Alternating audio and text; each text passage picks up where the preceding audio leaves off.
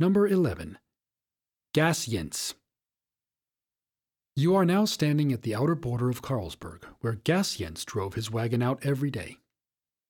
Gas Jens was a big man of almost 200 kilos, and he was quite popular at Carlsberg, especially for his long and faithful service as a driver of a horse wagon.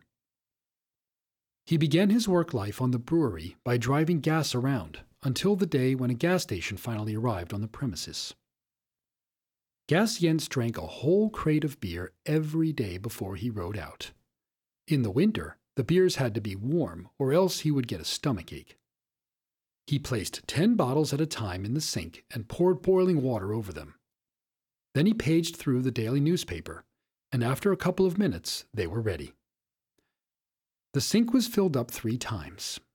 He drank up, and then Jens was ready to go out on his ride, supposedly uninfluenced by the alcohol but the bladder could feel it. When Gas Jens reached Pile Allé and had just turned the wagon up Roskildevejen, he needed to get down on the street to take a wee in a sewage grating.